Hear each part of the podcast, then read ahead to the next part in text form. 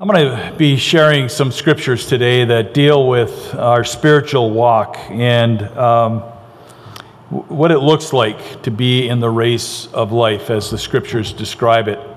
Uh, over and over again, uh, scripture uses the term race when it comes to uh, how we live as Christians. And um, we need to talk about what kind of race we are running and how it differs from person to person. One of the things that uh, I think that sometimes we can get caught up with as Christians is that we start to compare ourselves to others. And one of the things that I have learned as I've studied God's Word over and over is that it's very clear that we all have our own walk that we're on. We all have our own mission. We have our own uh, trail that we're going along. And we have to learn what that is for us and do the best we can in terms of living the kind of life that God has chosen for each of us. When I think of uh, going on a run or a walk, that sort of thing, I think uh, of how uh, different it can look. So for Ann and I, we, we go uh, in a walk in our neighborhood, and if we get in a mile or a mile and a half, we've done really well you know, we, we you know, hey, well, we really got a good walk in today, you know. And uh, of course, I am old, so, you know, it makes a big difference. She's not, but I am. And, uh, but, uh, so it does make a difference. And then I think about um, some of you know uh, the Dan and Kathy Johnson's daughter, Heidi Bray. Uh, Heidi is one of those people who's out on her bike or walking or running just about every day, all year long. And uh, I, am Facebook friends, so I see all of her pictures of these runs and bike rides that she's on and that sort of thing. And one day I, I was reading one of her posts, and uh, on it she was talking about how she had run up the backside of Sugarloaf Mountain. Now, uh, some, some of you have walked up it, and it's a challenge and it's a, it's a difficult thing but to run up the backside of it to me is like mind boggling. Now, I just saw somebody lean over and look at uh, Derek over here, and uh, I know he's a, a, marathon runner and does a lot of other running. Have you run up the back of Sugarloaf Mountain? No, okay. All right. Uh, but yeah, but he did, he did break his wrist running. Um, but, uh, but that's, you know, we all run and walk and go in different directions. One of the, one of the uh, people that boggles my mind is uh, some of you remember the Helwig family that uh, uh, lived here for many years in, in this area, and they have a, uh, well, Doc and, and, and, his family have a granddaughter, Deanna uh, Helwig Johnson, who lives in Barnum, Minnesota. And Deanna is married to her husband, Brandon Johnson, and he runs uh, 100K, which is 62 miles, races, and 100 mile races on a regular basis. Uh, I can't even imagine what that would look like to run 100 miles. So I asked, uh, you know, I contacted them and I said, Is it okay if I mention, because we were on first service we were on TV, and I asked, "Is it okay if I mention that?" You know, and they said yes. And I said, "Well, what does he do to train for this? How does he how does he train? How does he prepare?" And uh, so his wife wrote back and said he runs between 60 and 100 miles every week. Every week, 60 to 100 miles of running. And I was thinking to myself, wow, I mean, that's really a huge commitment, and it really would help you in terms of your preparation for running uh, 60K or 100 miles. So you can kind of see the contrast there, right, between a mile to a mile and a half and 100 miles. It's kind of the similar, but you know, not, not too close. Um, but we're all, we're all on a different race. We're all on a different walk. We're all on a different trail in terms of our spiritual walk. And we have to do what these people do, which is train and prepare and get yourself ready. In our spiritual walk, if we don't get if we don't get ready, if we don't prepare ourselves, if we don't take the time to train and get ready for our spiritual walk, then it's going to be very difficult for us to complete it in a way that is honoring and pleasing to God. And so, my challenge today is that we all work at being prepared, that we all work at making sure that we're on the right trail, that we're walking and, and getting ready in the right way for our spiritual challenges that are going to come and the things that will, will uh, get to us. So, if you have your Bibles with you today, I'd like you to turn, if you would, to Hebrews t- uh, chapter 12 and I'm going to be looking at uh, just verse 1 in there. And I'm going to uh, take you to several different verses here uh, during the, the message here today. Uh, so uh, kind of keep your Bibles handy there. So, but um, as I was thinking about this whole thing about our spiritual walk and the, the race that's set before us and the, the challenges that we have, I was thinking of this. Verse uh, 1 of chapter 12 of Hebrews. Therefore, since we are surrounded by so great a cloud of witnesses, let us lay aside every weight and sin which clings so closely, and let us run with endurance the race that is set before us. Now, when I think of, about that, I think about, um, again, these racers, right? And so, if you were to think about running up Sugarloaf Mountain, the backside of Sugarloaf, it really wouldn't make a lot of sense, would it, to throw like a 100 pound backpack on your back and decide you're going to go running up there, right? Or if you're going to run a 60 mile or 100 mile race, you know, why would you carry some great big heavy load of weight with you as you're trying to run that race? It doesn't make sense that you would do that. Well, we as Christians sometimes carry an extra load upon us that we shouldn't be carrying. And that extra load is the sin that we often carry. And the sin may be uh, guilt or anger, maybe pain or hate. It could be any number of different things that we have and experience that we're carrying, and we're trying to run this race called life. And we want to finish that race. We want to, we want to get there in such a way that, that we're honoring and pleasing God. And we're going to talk further about that. But if we don't get rid of that extra baggage that we're carrying, it makes it much more difficult. So the scripture is very clear. It's we're to run with endurance, but before we do that, set aside the weight, set aside that thing that you're carrying that's holding you back, that's hindering your run, your walk, your ability to, to walk and, and run in a way that is honoring and pleasing to God.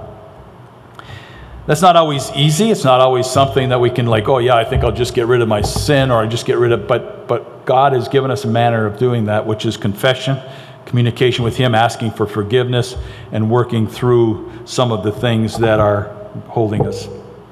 We're all on these different journeys, and no two Christians have the exact same one. And one of the things that, that sometimes we, we can get into this habit of saying, Well, I understand what it is that you're carrying. I understand your sin. I understand the pain. I understand whatever. And the reality is, is we can never truly, fully understand what somebody else is going through. We can never truly understand or, or have, unless we've experienced it ourselves, the pain that somebody may be uh, dealing with. And so we have to learn uh, to deal with that. You know, one of the things that uh, I shared in the first service, you know, when, when, I, when all of this stuff started with the anger toward the police and, and, the, and, and everything was just ramping up and getting really bad, I found myself getting very angry as a former police officer, getting very angry toward those people who were attacking fellow police officers. And I found myself almost wanting to go down this trail of hate toward the people who were saying those things. And, I, and there were a couple of times when I actually sat and, and I, on Facebook or whatever, and I started writing something. It's like, shut up, stop that. And I backed up and got rid of it, right? Because all I would have done was create more chaos in my life as well as in those other people. I had to get rid of that. I had to set it aside and get rid of that anger that I was carrying. And so we all have to learn how to do that. It's not always easy, but it is always necessary. Again, if you have your Bibles, I have another verse I would like you to look at, a couple of verses in Philippians chapter 2. Philippians chapter 2, and I'm going to be reading verses 12 and 13. It says this, Therefore, my beloved, as you have always obeyed, so now, not only as in my presence, but much more in my absence, work out your salvation with fear and trembling. For it is God who works in you both to will and to work for his good pleasure. His good pleasure. Do all things without grumbling or disputing, that you may be blameless and innocent, children of God without blemish, in the midst of a crooked and twisted generation, among whom you shine as lights in the world. We have to work out our salvation. We have to. Uh, we, we, don't we can't earn our salvation. It's a gift that we get from god when, when jesus christ came into this world and took our sins. But we can work out our salvation. And working out our salvation means that we do the things that god has called us to do. It, it, you, we each have a different calling. We each have a different mission. And we are to go about doing whatever it is that that is. And, and so you know uh, i see the wickstroms here. They have a mission their mission has been to bring the Word of God through music here in the United States, but also in foreign lands where they have gone and done ministry. That's a different mission than I have. It's a different ministry than I have. It's a different ministry than most of you have. But it's their ministry. And, and the call here is to work that out. Work out. work out your salvation in a way that you're serving and ministering to God in the way that He has called you to minister. God has something for each of us. For some, it may be uh, to, to go out and to study the Word of God and maybe to tell your children about it. Maybe that's your mission. Maybe, maybe your mission or your ministry that you've been called to, the working out, is to go and be a witness to your neighbors and tell them about Jesus Christ. Or maybe what you've been called to is to uh, go and evangelize in a number of other ways. Maybe at the workplace or wherever it might be where you're sharing the Word of God. And each of us has a different one. You know, we saw, we, we saw those who were leading us in praise up in the front, and, and, and, and we were challenged to sing nice and loud, and, and I heard some good voices back there. And it was awesome, but that's their working out their salvation. They're working at a ministry that God has called them to. He hasn't called me to do music. You don't want me to sing for you. Amen. Yes, thank you. And, and so we, we need to be doing the thing, we need to be working out what God has done for us and in us and helping others by the way we share our ministry. And if you notice at the end of that, I, I love this. Do all things without grumbling and disputing. None of us ever have a problem with that. That we may be blameless and innocent children of God without blemish in the midst of a crooked and twisted generation. That's far from the way our generation is now. Things are a lot better. And among whom, catch this, you shine as lights in the world. Do you shine as a light in the world?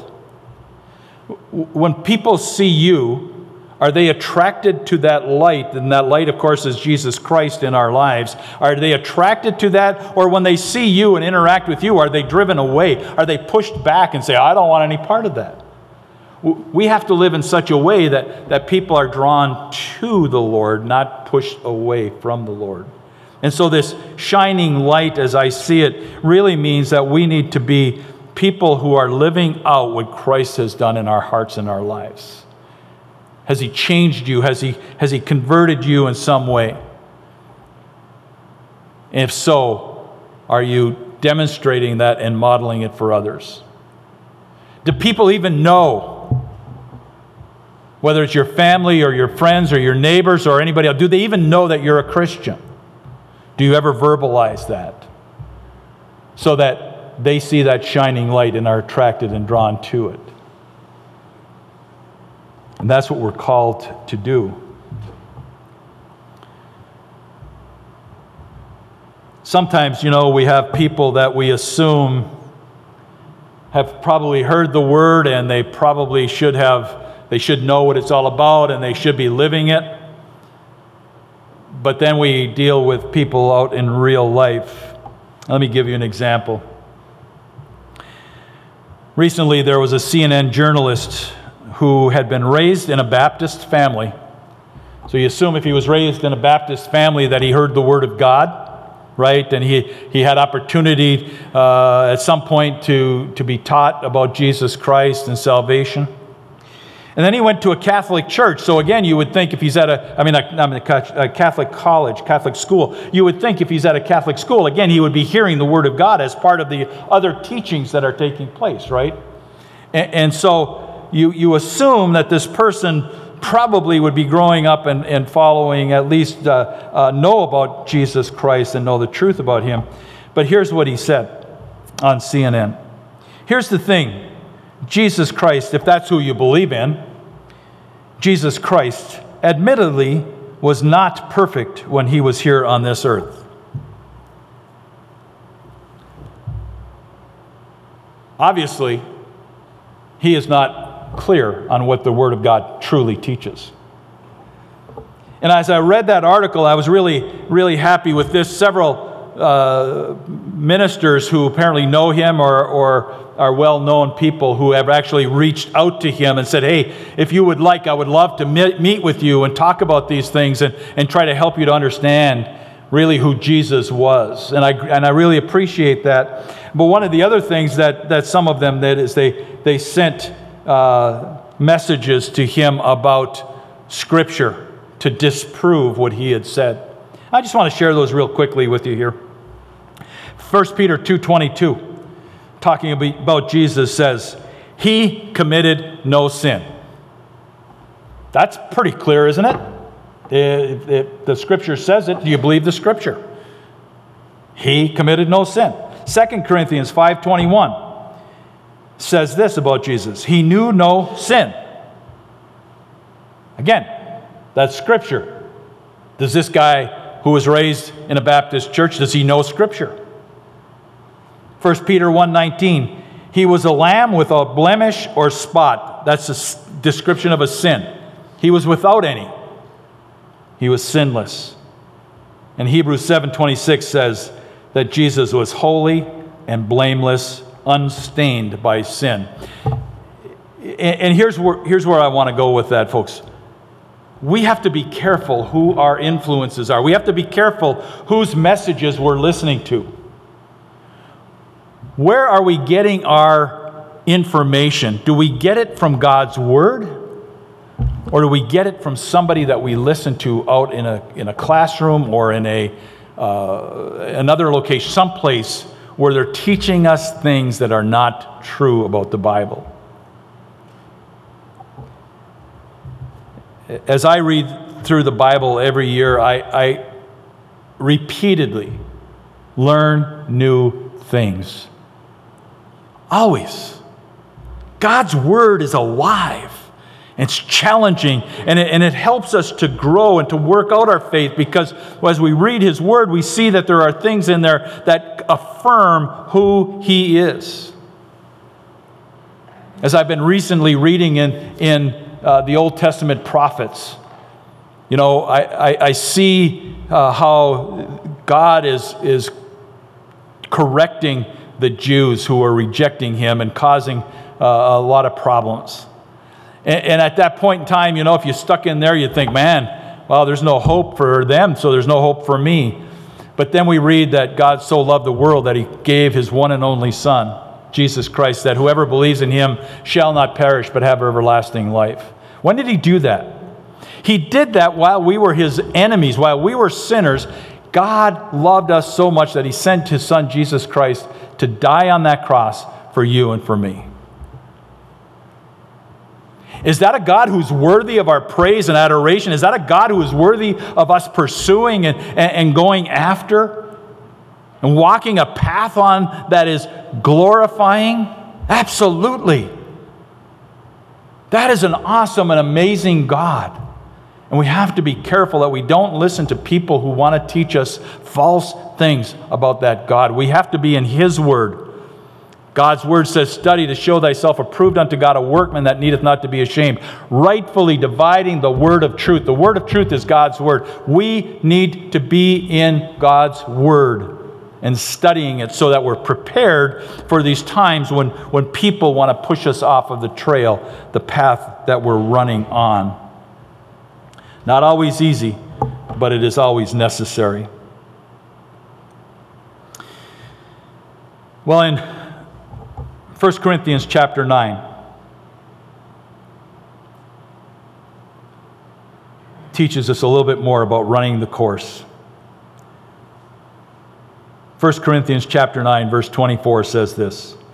Do you not know that in a prize all the runners run? Would you affirm that, Derek? But only one receives the prize. So run that you may obtain it. He's using this example of running a race because in Corinth at that time, they held these great, big, fabulous races that were well known all over that region. Next to the Olympics, it was the most well known races that were out there. And he's using that example to make a point with them that they can catch a visual. You guys probably get tired of me saying this, but you know that I love visuals. I love to be able to look at something and say, oh, I get it. It looks like this or it's like that. And that's what he's doing here. He's helping them to see that there's a race. You all watch these races, and everybody's running that race to get the prize. The illustration here is to make sure that you complete the race. It, it's not about who gets first place or second place, it's about completing the race. It's about getting to the end and getting that, that, that crown that we will receive if we have persevered and we trust and believe till the end. I gave the example earlier about Brandon Johnson running the 100 mile. And could you picture Brandon Johnson out there? He's running his 100 mile race, right? And he gets to about mile 50 and he decides, you know, I think today I'm going to take, I'm going to go that way instead of going over there to the finish line. And he decides to run off over there. And he runs, and maybe he runs another who knows how many miles. And then he, then he man, manages to get back over to the finish line and he's asking them to give him the prize. But the reality is, he didn't run the course as it had been laid out for him by those who had set up the course.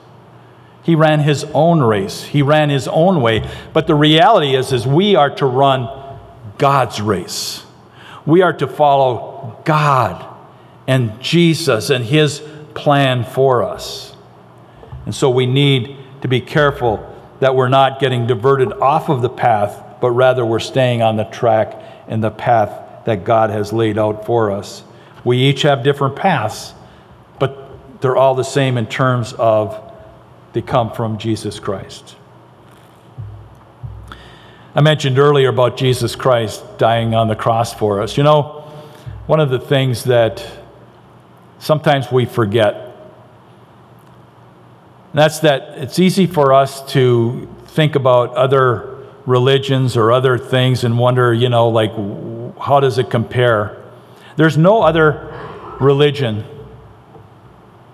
none, that, first of all, has a living God. And our God is living because Jesus Christ, who came and died on that cross to take our sins, he died, but he was buried. He was in the grave for three days and he rose. God raised him back to life again. And he, after being seen by hundreds of people for 40 days, he ascended into heaven and he's still sitting alive at the right hand of God the Father. That is a God who loves us and cares about us. And so when He's asking us to run the race that He has set before us, He has given us a great model and a great example of that. And that model is Jesus Christ. And Paul did his best to try to, to live that as well, but admittedly, he says, I'm not perfect. I fail. You know what? You and I are not perfect. And you know, one and I, one and, once in a while, you and I will fail. We'll stumble and we'll fall and we'll make mistakes. But we have to learn to deal with that, confess it, get it off of our back so we're not trying to run that race carrying those failures, but rather give it to a glorious God who loves us. A couple more verses and I'll, I'll close here. We have a goal, and that is to complete the race before us. As I've said several times, the race is different for each of us. 2 Timothy 4 7 and 8. Paul shares this with us, and it's a description of him reaching the conclusion of his race.